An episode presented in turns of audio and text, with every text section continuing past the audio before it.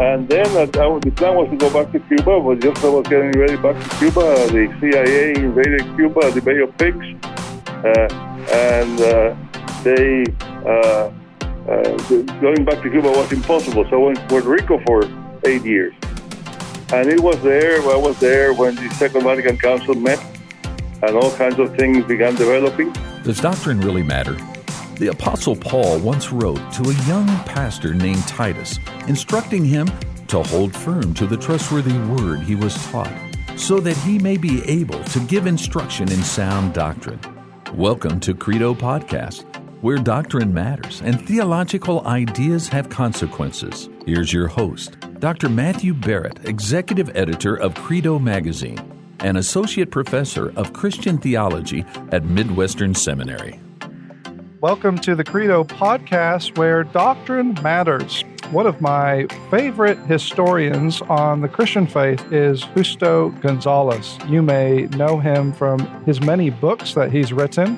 Uh, perhaps you've read his, his two volume work, The Story of Christianity, or his larger work, The History of Christian Thought. But uh, Dr. Gonzalez has written on not just the, the whole range of Christianity and its the history of the church, but he's also authored books on a number of specific subjects. Uh, with that said, uh, let me just say uh, to you, uh, Justo, thank you so much for joining me on the Credo podcast. Well, thank you very much for the opportunity to uh, be with you and to be heard by your listeners. Um, I am afraid that that uh, great uh, introduction you have given me would be uh, contradicted by the actual conversation. But anyhow, I, am proud. I'm grateful for it. Thank you. Well, before we we get into uh, your your historical work, maybe we should just begin uh, with your background. Uh, every theologian, every historian, their their background actually plays a significant role in in the topics they choose to write on the, the theological controversies that they they uh, are, articulate and how they articulate them, and that it, eh, that's been the case with you.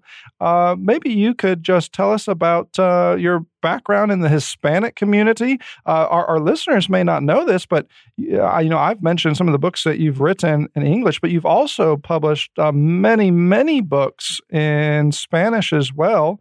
Uh, how has uh, how has your upbringing and your cultural upbringing influenced uh, your life as a as a historian? Well, I don't know where to begin and how much time you have, but let me tell you, I was born in Cuba uh, over 80 years ago, and I was born. I was very fortunate to be born into a family where books and words, language were fundamental.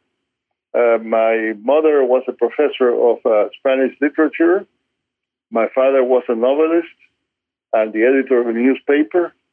Another uncle who spent a lot of time with us was a copy editor. And another uncle who, for a while, lived with us uh, was uh, a, uh, a writer of commercial ads. So, language was one of the things that was always a matter of interest to us. And uh, fortunately, at that time, we, it was too early for television. So after dinner, we would all sit around the table and talk about things. And half of the times, our discussion would end up in is this the way to say something? Is this correct? Or what about that poem that so and so wrote? And all that kind of thing. Behind my father, there was a, a sideboard that had a Bible and the dictionary of the academy the Spanish Academy of Language and the grammar of Spanish Academy of Language. And very often we ended up putting those things and talking about. That was growing up. I, I also was very fortunate because my mother was the principal of a school that was really way beyond our means, was a private school. Public education in Cuba was very bad. This was a private school. It was way beyond our means because it was mostly a student, I mean, a, a school for uh, CEOs of, of big corporations, both Cuban and immigrants, mostly from the United States and from uh, Britain. And so um, the school was a, a bilingual in the real sense. In other words, we have one session uh, whole morning session was in English and the whole afternoon session was in Spanish. And so uh, we grew up uh, uh, reading in, in, both languages and somehow trying to work through both languages. And then in, in third grade, we started taking French.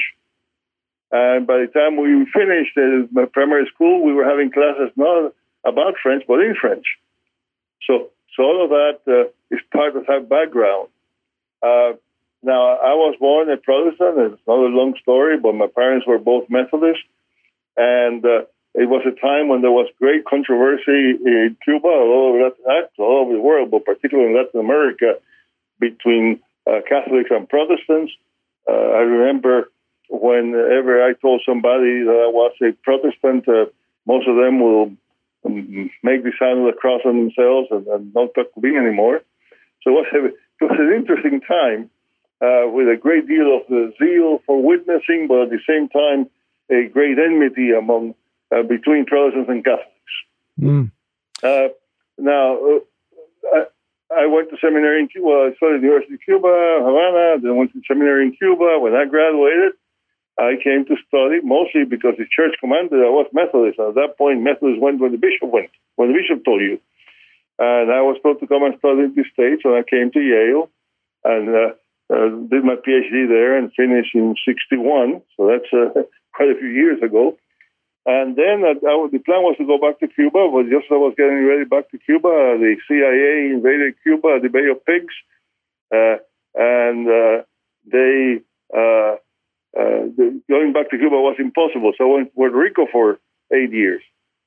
And it was there, I was there when the Second Vatican Council met and all kinds of things began developing. Because of my own interest, I was very much interested in medieval theology, and the only library there that had uh, quite a bit of uh, sources for that for that period was the Dominican School of Theology. So I became very good friend with the Dominicans there, and so things began to change. Uh, then I came to this country, uh, I've been to the U.S. in 69, and I've been here ever since. Uh, first teaching, uh, working with uh, various Latino groups, and by late 70s, the, the pressure on all denominations, Catholic and Protestant, to deal with Latino issues was such that I was spending all my time really being a resource person for most of those denominations. And uh, ever since, that's what I've been doing. I've been doing material work for Latinos, Latinas in, in their own education, leadership training, and so on. And also writing uh, when I'm not doing those things. Mm. Uh, I suppose that's more background that you wanted to have, but that's uh, that's what it is. you know your your background is uh, so important here. Uh, maybe you could uh, connect the dots for us between uh, your background in the Latino community to uh, a recent book that you wrote called "The Mestizo Augustine: A Theologian Between Two Cultures." Um, this may be a book that surprises some people because they've never considered uh, Augustine from this vantage point. So, so how how has uh, your your background coming out of Cuba? How, how has that influenced, say, the way you read someone like Augustine and his own controversies?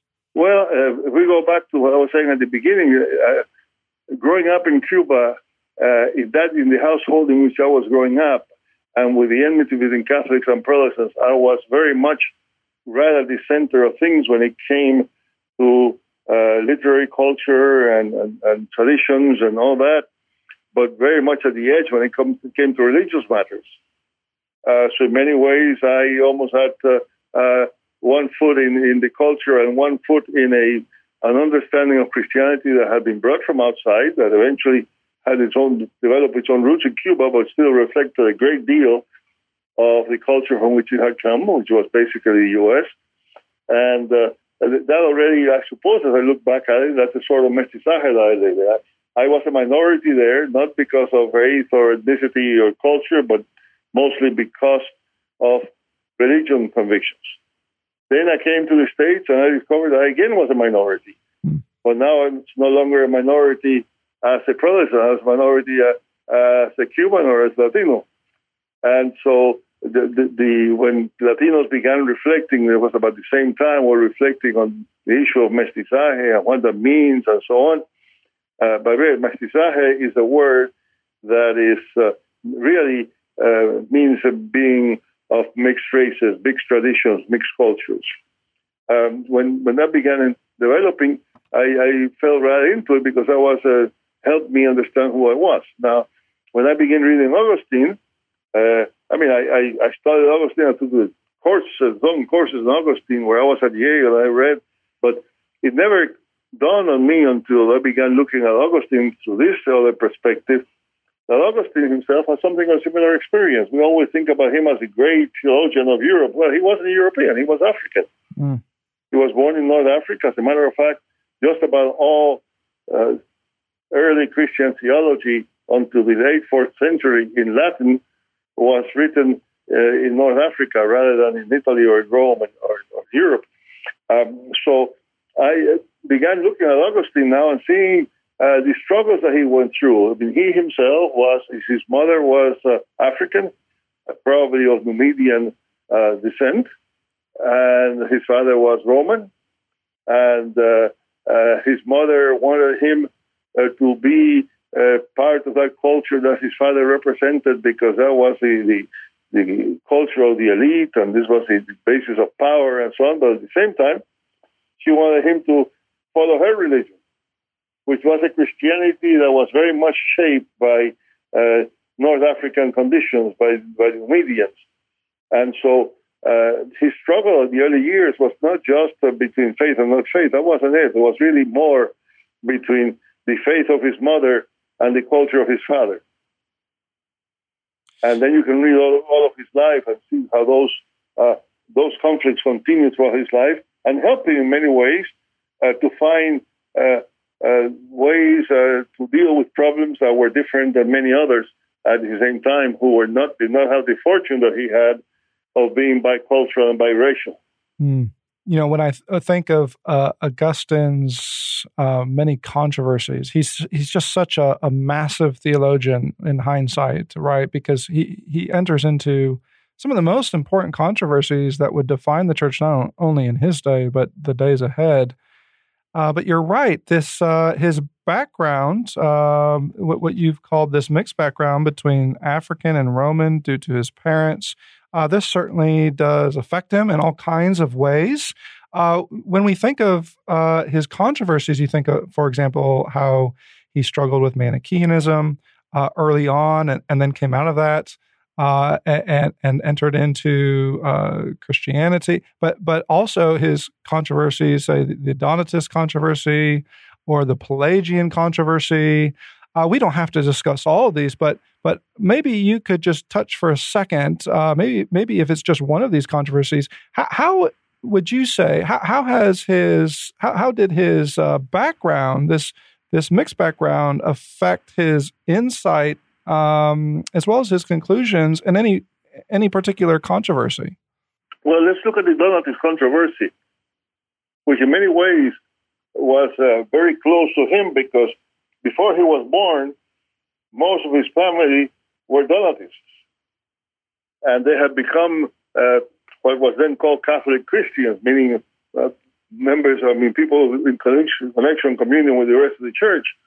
Uh, most of his uh, his relatives had changed uh, into the larger church just the time before he was born. And he still had relatives who were Donatists for a long time while he was writing this. So he's not talking about abstract things. He's talking about an experience and what's happening in North Africa. Uh, well, first of all, there's the, the the social element that he hardly mentions, but in North Africa, the uh, what they call the Punic population, that was the way the Romans called the Africans. the Punic population was uh, uh, obviously subject or below the, the, the social stratification below the Romans, and uh, uh the government uh, was Roman, and while the church, Romans were persecuted in the church, many many North Africans became Christian. And the, the, the Numidian population was a stronghold of Christianity. And then suddenly the emperor, the empire becomes Christian, and uh, now these people who were a minority uh, uh, because of religion now find themselves in the majority, but they find that the church has been taken over by the Romans, and that's part of the conflict that's going on there. And that's something that we have to take into account as we look at that debate. It's not just a, a, a theological issue. There's, you have all these other issues going on. Now, as to Augustine himself, um, I think that there, there's a, a great contrast between the way that the Romans understood authority and the words and the way that the Numidians understood authority. Among Romans, authority did not belong to the person but to the office. So if you had a certain position in the government, obviously if you were inefficient, you might be fired. But as long as you had that position, you had that authority.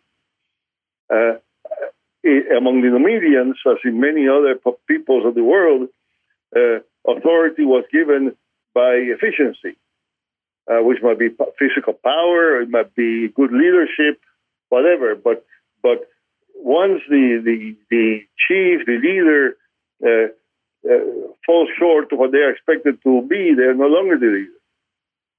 And so that in one case, uh, uh, law, in the case of the Romans, law is the main thing. In the case of the Africans, what's important is uh, action. How do you perform in that position? Well, part of what happens in, in the Donatist controversy is that the Africans, uh, uh, the, the Donatists, begin saying, well, you know, all of these uh, uh, supposedly good Christians who uh, did not hold firm during the times of persecution, all of these people of Roman descent who are in connection with them, all of them uh, have lost their authority. They're no longer the, the, real leaders of the church. The Leaders of the church are the people who stood firm during the times of persecution.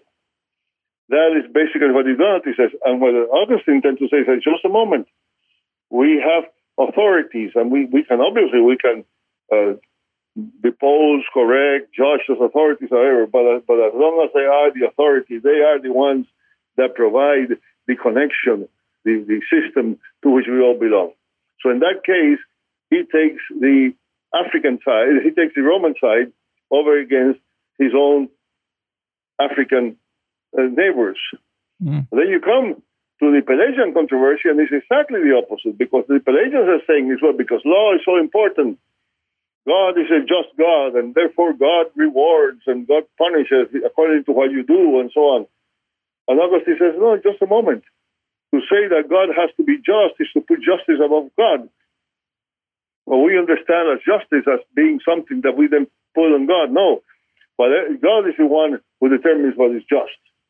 And therefore, if God decides to save us by sheer grace, that is who God is. Hmm. And that is what justice is.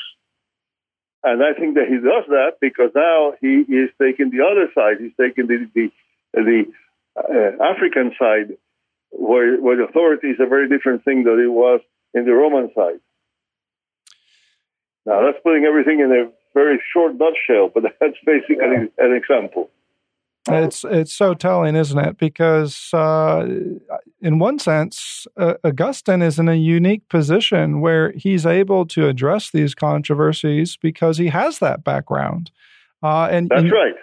You just you you wonder uh, if if he didn't have that background, uh, if he if he didn't have that African and Roman background, uh, pr- whether he would have been able to. Um, to, to clarify and even to even you know on the one hand sympathize but yet uh, land on a position that uh, w- was able to then critique the other side uh, it, it, also shows that while he's influenced by his cultural background um, he's not necessarily uh, determined by it. Uh, Augustine, on the one hand, like you just said, uh, on the one hand, he will side with the Africans, and the next side, uh, he he turns to to critique them, uh, and and so um, maybe you could speak for a moment here, just in your own life.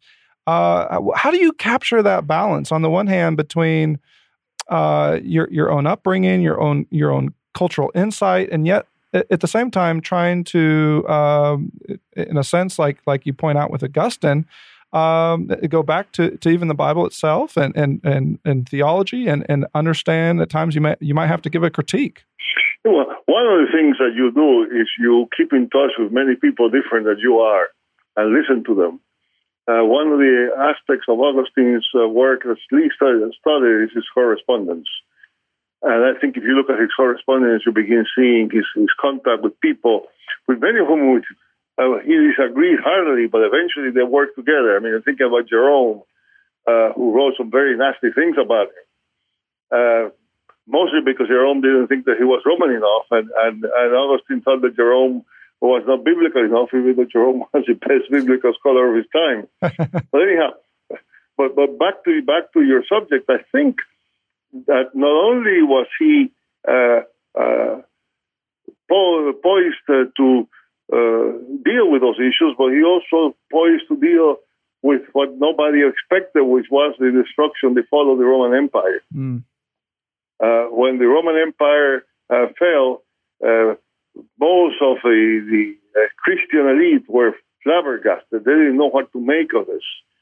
Uh, the, the, the great city that had been there forever had fallen. And they had learned to read history as Eusebius read it in the sense that God had always intended for the church and the empire to be together. And they were like, uh, God was bringing both of them to come together, and they have finally come together in Augustine. And now we have this great union of church and empire. And then suddenly the empire collapses. And uh, everybody is wondering what to do. And Augustine writes his, his largest work, The City of God, but he says all kinds of things, and I know very few people who have read the whole thing because it is really, he talks about everything under the sun and even beyond. but he basically he's able to appreciate Roman culture because that's the culture he grew up, mm. and he can he can grieve with his fellow Romans because the, the empire is no longer what it used to be because the, the the Germanic people have come and, and sacked uh, Rome and so on and so on. But at the same time, he's able to say, you know, Rome is not God's final word. And he could he could stand and, and go back to the faith of his mother and to his own background to be able to say why God fell, why Rome fell in a way that was not just uh, political but also theological. Mm. And I think that that's crucial for us today because the church, the world is changing so much. Uh, in many of the countries that used to be the great bulwarks of Christianity are no longer bulwarks. Um, some of them are beginning to lose power. Uh, there is a, there, danger, uh, a fear that people have that our country is not as great as it used to be, and uh, we have to just fix it. And I think uh, Augustine uh, well, I said, well, yes, our country is great. We love it. We ought to love it. But remember that uh, our country is not God's final word. Mm. And I think that's something that we need to hear today very much.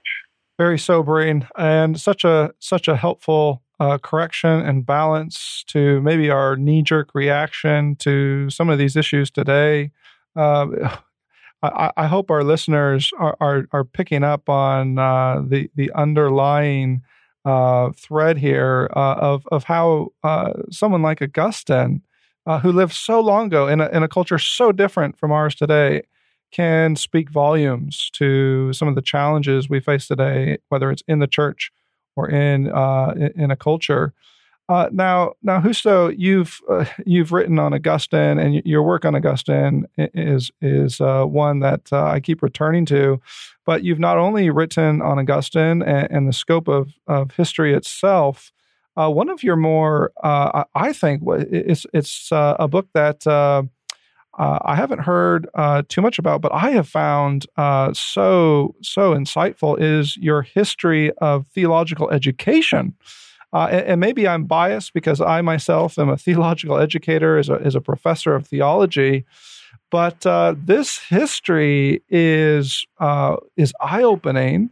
Uh, I, I mention that because uh, there's such a there's such a difference I noticed, and and and as you you uh, chronicle, you know, the early church, the medieval period, the Reformation period. Uh, there's such a, a, difference then when you get to the modern era and, and how not only seminary is thought of, but, but then how theology itself is, is reconceived. Maybe before we get to that point, though, we could go back to uh, back to uh, the Reformation period. You know, we've been talking about Augustine, of course, individuals like Luther or, or John Calvin. They uh, they retrieved Augustine in many ways, especially as they were trying to uh, articulate what they believe the Bible said about grace, for example.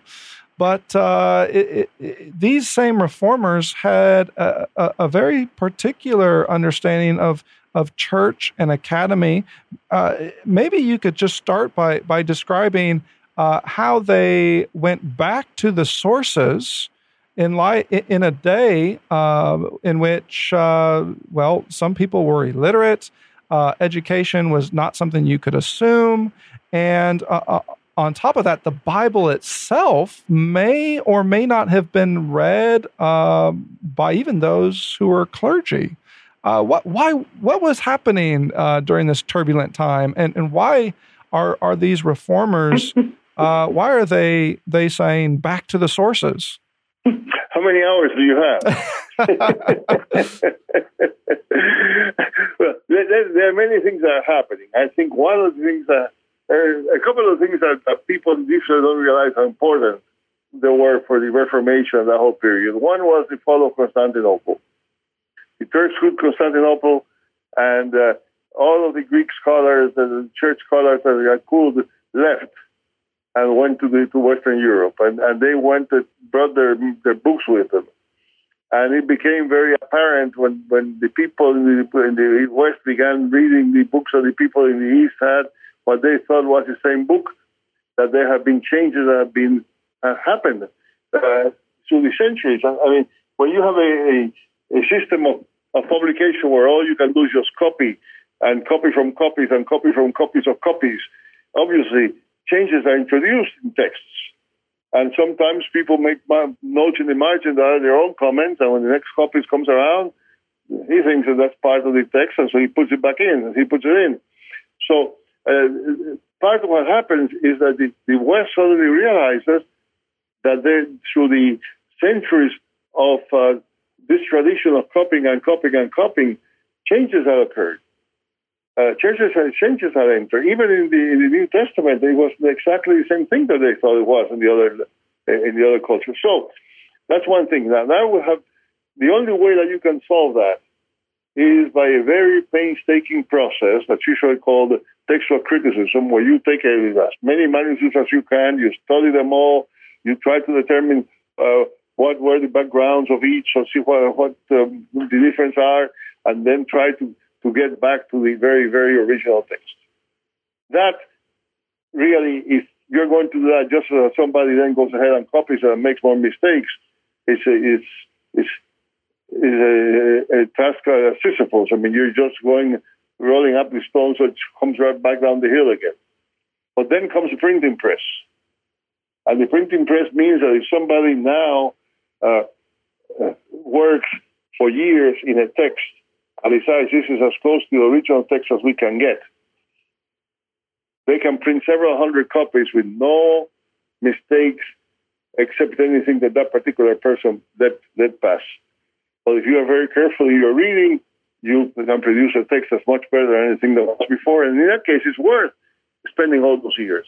And that's why in the uh, late 15th, especially in the 16th century, you get all of these people who are trying to go back to the sources, not just people going back to the sources in uh, in uh, uh, uh scripture, uh, vis-a-vis tradition, uh, in theology, but also going back to the sources in, in, in art, in, in, in literature, in all kinds of fields. so that, well, including architecture. so that you begin now say we have to go back to the resources. And I think part of what happened in the Reformation is that the reformers, uh, even those who are not uh, humanists like some of the other scholars are, they are also influenced by that sense that somehow something happened in the way to the forum, that something happened between when the New Testament was written and, and us today. Mm. And, and some of that may have been good, but they might be something also that have to be corrected. And so uh, the Reformation is basically about that, about how do you correct those things. And the debates among the reformers themselves are how far do you correct those things? Or do you get rid of anything that everything that's not in the Bible? Or do you accept uh, uh, anything that does not contradict the Bible? That's a different position, you see. Uh, hmm. but all of that has to do with that sense of uh, uh, something has happened in the centuries just before us. Yeah, yeah. And, and, and interesting enough, very soon after that, people begin talking about those centuries as the Middle Ages. And the word Middle Ages themselves means something in between the the good times of the past and our good times. The past was enlightened. We are too, but in the middle there's this Middle Ages. You see? and actually they called the time Gothic, which actually meant barbaric. The Goths were bar- barbarians, so uh, so they called that Gothic because it was not uh, sophisticated like the old Roman uh, Roman uh, architecture.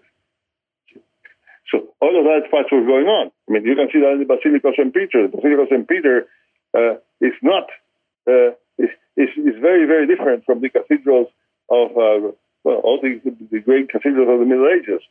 Uh, uh, because it's really trying to go back to the old uh, Roman aesthetics. So you have that whole thing going on. Now, at the same time, with all the questions you were asking about the learning, illiteracy was huge everywhere mm. before the printing press because there was no reason to learn how to read if there was nothing to read. Uh, if books are, were so expensive that you couldn't afford them anyhow, why learn how to read? So uh, literacy was huge. Uh, the the most of the uh, uh, of the, the people who learned how to read were mostly aristocrats. They had their prayer books, and they learned how to read so they could read their prayer books. Uh, but most of the common folk never learned how to read. the people who joined the priesthood were expected to know a minimum so they could say mass and they could uh, uh, more or less read the, the ritual and they knew by heart the, the Lord's Prayer and the Creed and the Ten Commandments. And that was basically what was required. Uh, now, when, when just before, I mean, during the Middle Ages, there are universities, there are centers of learning. And those are very important. I mean, the University of Paris was, was the center of of Western theology. But there were not places to train uh, clergy. Uh, most of the people who actually went to the university were already ordained. Yeah.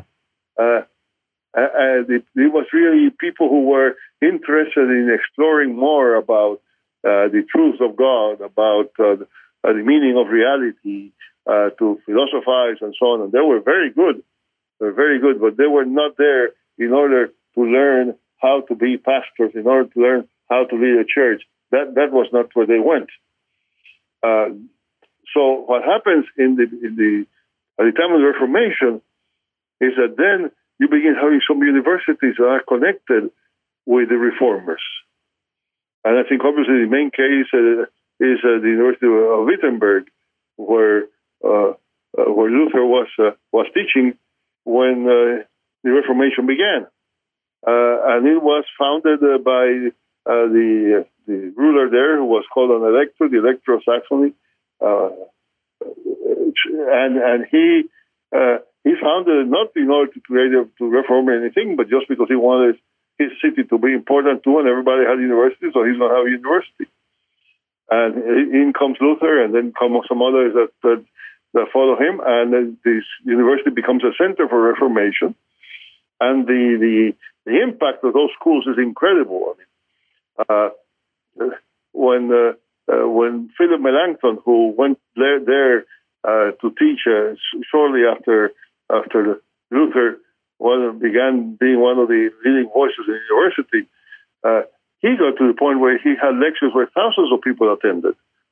And I imagine with no loudspeakers, he must have had quite a voice. But anyhow, thousands of people attending. Uh, in, in, in Geneva, where Calvin was, the procedure was almost opposite. I mean, the church was reformed, and then Calvin decided that we have to have an academy here to train people. And so they developed the Academy of Geneva. And that was fundamental because when in England, uh, uh, Mary Tudor, usually known as Bloody Mary, uh, came to power and began persecuting the Protestants, those who went into exile, many of them ended up in Geneva studying at the Academy. And they went back and brought Calvinism back with them to, to England.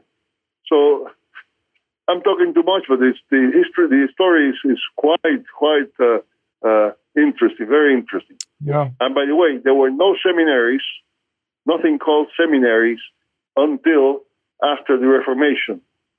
And they were a Catholic invention. If you want to talk more about that, we can also talk about that. Mm. You know, when we look at uh, the 16th century, like you said, we are seeing this blossom so that, uh, you know, you, you begin to have, you know, you think of, for example, the Geneva Academy uh, in, with Calvin, and uh, they are training uh, future ministers, not just in, to, for Geneva, but uh, to, to go into other parts of Europe. for the first time, you've, you've got. Um, requirements for ordination, for example. Uh, Calvin's successor, Theodore Beza, it, it proves instrumental uh, in, in, this way. Uh, we could go on. You've mentioned even, um, you know, the Roman Catholic or in the Counter Reformation movement and the seminaries that then were birthed at that time. Maybe we could skip ahead and and then and, contrast a little with uh, the Enlightenment period and really the post Enlightenment period uh, you write at one point uh, that uh, when when we look at the, the modern university, um, you you you'll notice that uh, theology all of a sudden has to justify its own presence. Uh, it, it's not uh, assumed anymore that that there could be a, a, theological approach to education, or that even theology as a discipline um, is you know has a uh, a legitimate place, uh, you, you, go on and say how how ironically theology, which centuries earlier had given birth to universities, uh, now had to defend its place within those those universities. Uh, very ironic. Um, maybe you could comment for a minute on what why is this happening and and what does it have to do with uh, the perception towards theology itself. Uh, you know, how, how is theology now being viewed as a science in light of, say, the historical critical method? Uh, you know, the the uh, the agenda of a, a, type of objectivity. How is that affecting uh, not just education but but theology itself? Well, I think what happens with modernity is that uh, uh, the physical sciences, or uh, the exact and measurable sciences, uh, progress enormously, and they work. You, know? you begin studying how um, atoms react to one another, and then eventually you start some interesting things you can do with them, and then you can even eventually break them up and produce energy, all kinds of stuff. So, so it works. Uh, and that leads to what you just mentioned, the emphasis on objectivity, which means uh, the ideal scholar is one who uh, does not put himself or herself into what they're studying. Uh, they are just looking at things as they are. Uh, now, uh, let me begin by saying that that is a rather uh, unattainable dream because as was very much shown by, by philosophers at the same time, uh, knowledge itself involves somehow a relationship between the known and the knower. So, so you you have to you put your your stamp on whatever it is you're studying, no matter how objective it is, because those are the questions you ask and so on. But but the the the, the core of the way the universities began thinking of themselves was as training people to practice, to study, practice, teach, uh, these uh, uh, objective, provable things, provable by empirical methods. Mm. And here comes theology that has been there all the time, but says, no, no, this, this, this book has authority because it has authority, and we can prove that it has authority. And eventually are going to start developing arguments to prove that it has authority, but there's really no argument that can prove that this book has authority. There is no argument to prove the existence of God in a way that nobody can deny. You can you can prove uh, the power of gravity. You know, uh, you can prove uh, the power within the atom, but you cannot prove the existence of God. You can you can prove that it makes sense, but actually, any, any God that you can prove is no longer too small a God. So by definition, God is improvable. Now you you have that school in the middle of a growing institution where uh, you have a different approach to reality. And at that point, how do you justify your presence there? And it becomes a, a big issue because very often what happens, and what happened especially during the 19th and a good deal of the 20th century, was that the way theologians tried to uh, to prove that they belong there was by themselves trying to be objective. And there's a value to that. You have people studying scripture and say, no, I, I'm not studying this as a believer. I'm studying it as a, as a historian, a, a, a, a an analyst of uh, traditional uh, ancient cultures, and, and, I'm going to see what this says and so on. But I'm not going to put myself into. I'm not going to say what this means for today. So you had that tendency going on. Uh, at the same time that uh, generally, and this is quite a, an oversimplification, but in the 19th century, there was a great contrast between the Protestant and Catholic traditions that was probably even greater than in the 16th century. And it had to do with how each of those two traditions related to this modernity you're talking about. Uh, the, the Catholic Church absolutely rejected it. Pius IX issued a syllabus of, of, uh, of errors, in other words, a list of errors, and those included all kinds of things that today we take for granted, but to him, those were absolute errors that the church could not tolerate. Protestants tend to go the other way. Protestants tend to, try to prove that Protestantism is the modern form of Christianity. Uh, Protestantism is the culmination of all of the history, even to this day. Uh, you, you take a, a, person like Hegel and all the influence that he had in later theologians. Uh, we somehow are the culmination, and this is all uh, very good that the world is changing. Uh, and and the, the result was there was this great conflict between Protestants and Catholics that did not exist even in the 16th century when they were killing each other. But now they have this completely different view of the world, a completely different view of of, uh, of uh, uh, science and so on. So I'm I'm talking too much. I'm going off uh, of the subject, but basically, what happened, what has happened is that then uh, schools of theology and theologians in general have to decide how they are going to justify their position in a university, mm. and that becomes a very very difficult issue that to, to this day is being uh, uh, debated and discussed and shaped. You know, there seems to be uh, in the history you just uh, you just chronicled, there seems to be just an evolving uh, divide that grows bigger and bigger between the academy and the church. Uh, you've mentioned this a number of times when you've talked about uh, the the rise of specialization, uh, in, in, which uh, in prior centuries the the pastor may have been the most educated person uh, in, in, an area, in, in, a town or a village or, or even a city. That changes uh, so that uh, they're no longer the the uh, experts, and and you discuss how a, a, lot of that changes because of how education is approached. Um, not so much in terms of of a renaissance uh, across the disciplines, but a a growing emphasis on a, on a compartmentalization uh, and, and, this is mm-hmm. something that that uh, you argue occurs even in uh, theological curriculum, even at the seminary level, uh, not just the university level. Uh, maybe you could speak to this for a moment. What, first of all, why this specialization, and and what were some of the maybe the negative effects on this divide between church and academy? Mm-hmm. Well, first of all, the, the, the main reason I think for that uh, uh, specialization is the explosion of knowledge. Uh, back in the 16th century, it's still possible to dream about the Renaissance, uh, uh, Italian Renaissance is called uh, the universal man, somebody who knows everything. And there was even one person who was not only a scholar, but he also was a great athlete and all kinds of things. I mean, he could do everything.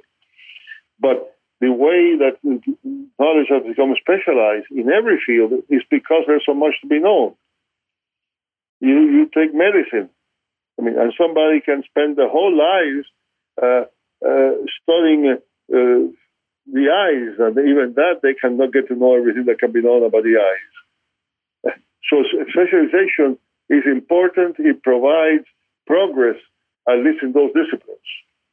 The problem with specialization is that it tends to lose the uh, holistic view that's necessary for life. The, the last thing you want as a patient is to have an ophthalmologist and a gastroenterologist and an otorhinolaryngologist and whatever else and who don't talk to each other mm. about you because you are not any of those things. You're all that together. And part of what of what's being lost with specialization is that wider view. Uh, and that happens in every field. It happens also in theology. You can spend your whole life studying the epistle to the Hebrews and not know all that has been written and all that can be said about the Hebrews. But if you cannot somehow relate that to the entire biblical tradition, to the, to the life of the church, to the actual livings of people, something is missing. Mm. Now, what you're doing as a student of Hebrews is important. It's crucial because that's how we learn more about what Hebrews says. But we need to have also ways of bringing all that together, even if it's at, it can never be at such a depth uh, and detailed knowledge as that scholar on the Epistle of Hebrews has, but it has to be serious. It has to have, it has to be aware of what that scholar is doing and saying, but at a level where somehow you bring it together, almost like you have a general practitioner in medicine. Mm. And a pastor, in many ways, is a general practitioner.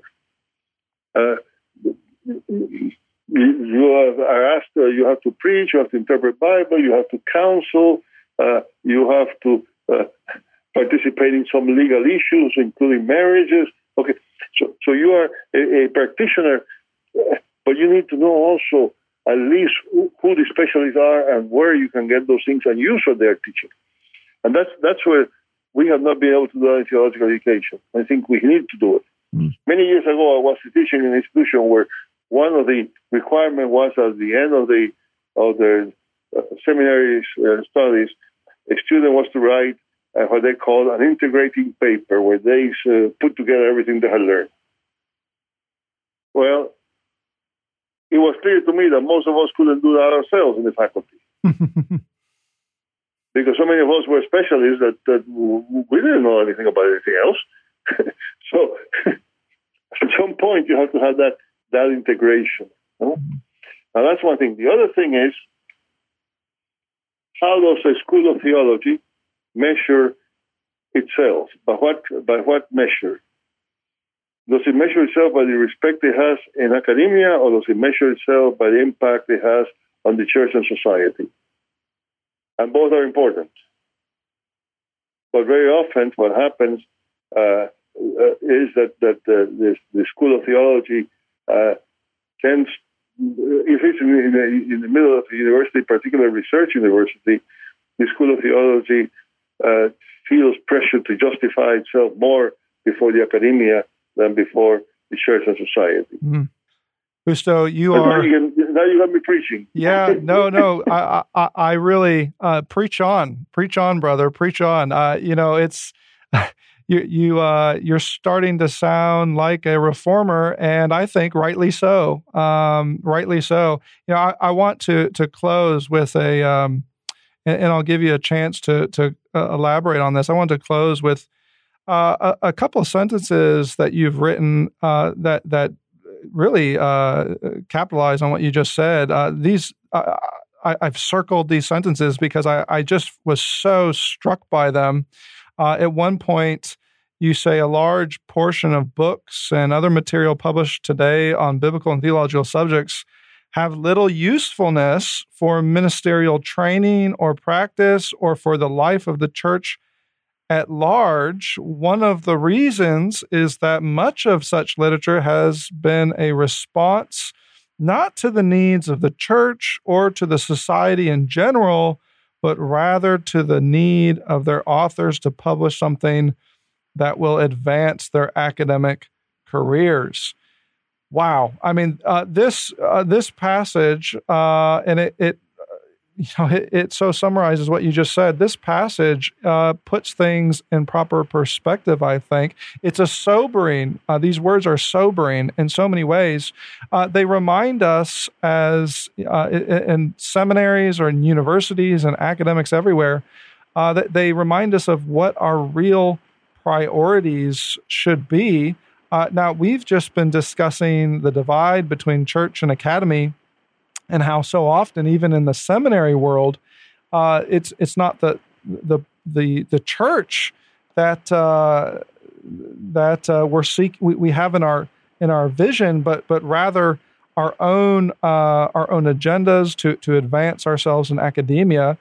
I mean, you on on the one hand, I, I think our listeners need to hear this from you yourself because uh, on the one hand, they they'll they'll look at the many books you've written and the illustrious uh, career that that you've had, uh, you, you, know, authoring uh, across uh, history itself and uh, the, the, teaching posts you've had, on and on and on. Uh, and, and, so they, they may expect you to you know herald the you know academia in the sense of of the individual, but here here you take us back to uh, prior to the modern era to say we, we have something to learn, whether it's an Augustine, whether whether it's a, a reformer, whoever it is, you're saying we have something to learn here that uh, we've drifted, that we're, we're no longer serving the church with our careers, but but our careers in and of themselves. Can you comment on this? How how has this affected you personally? Well, uh, quite so, quite so. Let me tell you, uh, just talking about writing, for instance, just to take one example. I have always said that schools teach us how to write badly. I remember I must have been about third, fourth grade, and obviously because of the background of my house that I talked to told you about earlier, uh, some for some paper, something I had to write at school, I wrote this convoluted thing, and I the teacher was praised what I had written. I took it back and showed it to my dad, and he looked at it and says, "Okay, now what do you mean by this?" And I found that I could say in a few words, simple words, and said, now why do you have to say all that if you can say it this way? and that sort of stopped me. That sort of stopped me. Now, why all these convoluted sentences? Mm. And and and the thing is, you you learn in school to write to impress your teachers rather than to communicate to others. And the, the epitome of that is a dissertation that you write in order to impress three people. Many dissertations are never read by anybody, but but but the three or four people who are the basic the main readers. Mm. I'm I'm probably your dad because after all, this got to read the thing you wrote it. but, but but how do we learn how to say things in a way that people can understand? Mm. I always say in about books in Spanish about theology they are very good, fantastic, huge academic books in Spanish in biblical studies and theology, but hardly anybody can read them. And there are thousands of books that everybody can read, but they probably shouldn't. Mm. And now, how do you get the people who can write those books that are the, the, the that are the, the, scholarly that really know what they're talking about, how can get those people to write to the people who really need them, rather than just to their peers or to the or, or to the mm. uh, uh, you know to the group that that uh, the other academics and so on.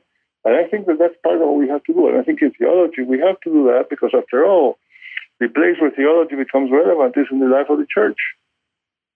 and how the church relates to the world, and how what do you mean when you uh, preach the gospel? What is the gospel? Uh, what does the gospel mean in, a, in, in, all the various situations of life? Uh, what does the gospel mean, mean in the political uh, discussions are going on today? Uh, and frankly, we need to, to prepare people to do that, not despising true, serious scholarship and study. And I think simplifying doesn't mean adulterating. But anyhow, that's.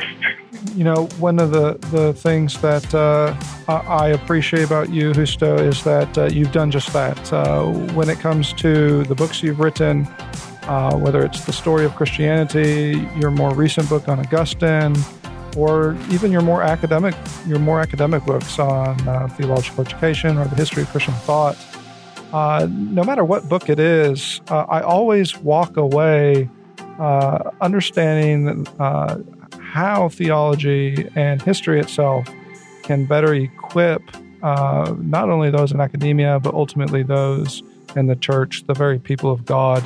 So, uh, thank you. Thank you for, for that service to the church. I hope our listeners hear that. And uh, those out there who are students, I hope you are listening to what Justo is is describing here and make it a priority in your own writing and teaching ministry. Justo, thank you so much for joining us on the Credo podcast today. Well, thank you for the invitation. It's been a pleasure. Now you can fill up on theology each day by visiting credomag.com. There you will find the latest issues of Credo magazine with articles on key doctrines of the faith and regular video interviews with Dr. Matthew Barrett where he answers some of the toughest theological questions of our day. Be sure to subscribe to Credo Podcast to join the conversation, a conversation where doctrine matters.